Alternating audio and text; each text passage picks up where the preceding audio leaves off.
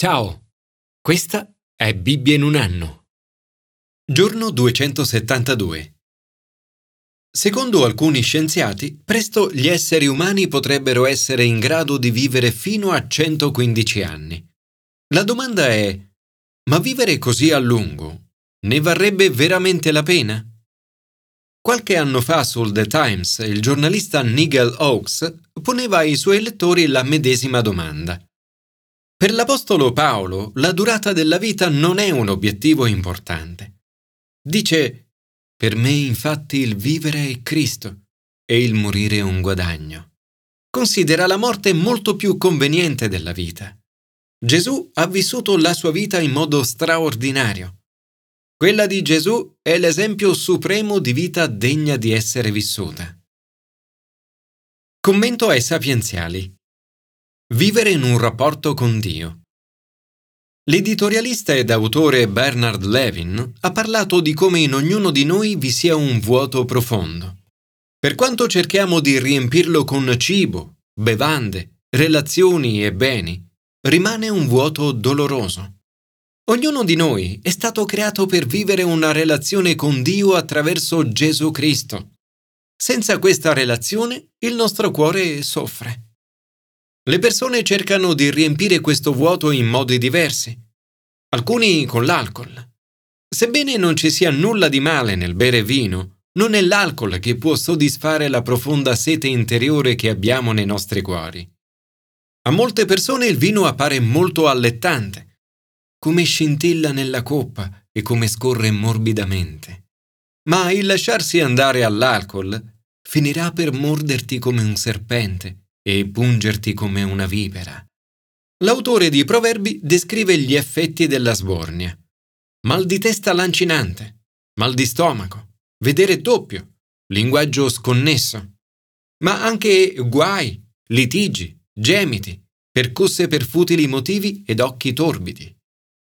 Nella ricerca della sapienza e della conoscenza possiamo invece trovare autentici tesori, ingegno, strategie, beni preziosi e deliziosi.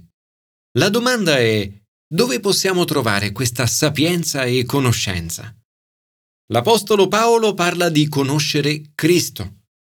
In lui sono nascosti tutti i tesori della sapienza e della conoscenza.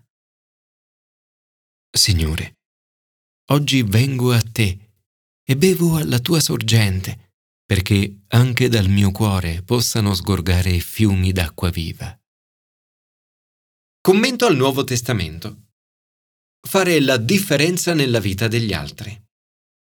A volte nella vita ci troviamo ad affrontare circostanze molto critiche, con difficoltà e sfide apparentemente insormontabili. Anche in situazioni come queste possiamo essere di grande aiuto e fare la differenza nella vita degli altri. Attraverso di noi, Dio può operare in modi straordinari. Paolo si trova agli arresti domiciliari, legato ad un soldato romano con una catena lunga ai piedi. È in attesa di processo e della possibile esecuzione.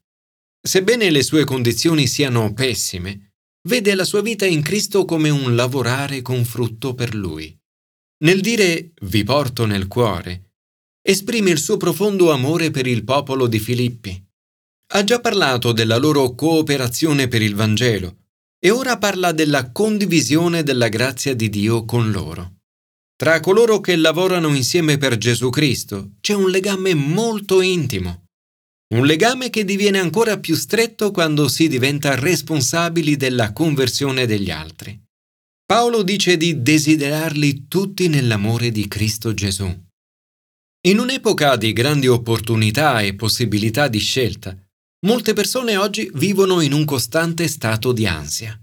Temono di lasciarsi sfuggire occasioni o di fare passi falsi. Dio non vuole che viviamo nell'ansia, ma nella fiducia in Lui, nella sua opera buona che porterà a compimento. Dio finisce sempre ciò che inizia. Nessuno di noi è già arrivato. Siamo tutti in fase di preparazione e crescita. La preghiera di Paolo per i Filippesi è che possiamo essere ancora più fecondi. uno. Crescere nell'amore. Paolo ci esorta a pregare per gli altri e per noi stessi, perché la nostra carità cresca sempre più in conoscenza. due. Crescere nel discernimento. Ci invita non solo a pregare per crescere nell'amore, ma anche perché il nostro amore abbondi in conoscenza e profondità di discernimento, così da poter distinguere ciò che è meglio. L'amore deve essere più di un'esperienza emotiva, un'esperienza sincera e intelligente, e non una smanceria sdolcinata. tre. Crescere in santità. Paolo prega perché i cristiani possano essere integri ed irreprensibili. La parola integro descrive una purezza interiore che riguarda ciò che ci muove all'interno. La parola irreprensibile riguarda invece un modo di vivere esteriore. Come Paolo siamo chiamati a pregare per essere santi, sia interiormente che esteriormente, per rendere Gesù Cristo attraente per tutti. Dietrich Bonhoeffer ha detto: «La tua vita di cristiano dovrebbe essere tale da far sorgere dubbi a chi non crede». Paolo porta con sé le sue catene perché gli danno l'opportunità di predicare il Vangelo e di incoraggiare gli altri ad annunciare senza timore la parola. Sui motivi che spingono gli altri a predicare il Vangelo non dovremmo preoccuparci. Alcuni predicano Cristo per invidia e spirito di contesa o di rivalità. Altri lo fanno con buoni sentimenti. Ma questo per Paolo non è motivo di turbamento, purché Cristo venga annunciato. Per questo non dovremmo criticare altri cristiani che predicano il Vangelo in modi e stili diversi dai nostri, o mettere in dubbio le loro motivazioni. Ciò che dovremmo fare è essere felici che Gesù venga annunciato. Tutta la vita di Paolo è incentrata su Cristo. Il suo desiderio è che Cristo venga glorificato nel suo corpo, sia che io viva, sia che io muoia. Si sente stretto fra queste due cose. Sente il desiderio di lasciare questa vita per essere con Cristo, il che sarebbe stato assai meglio. John Collins è stato vicario ad H T B Holy Trinity Brompton dal millenovecentottanta al millenovecentottantacinque.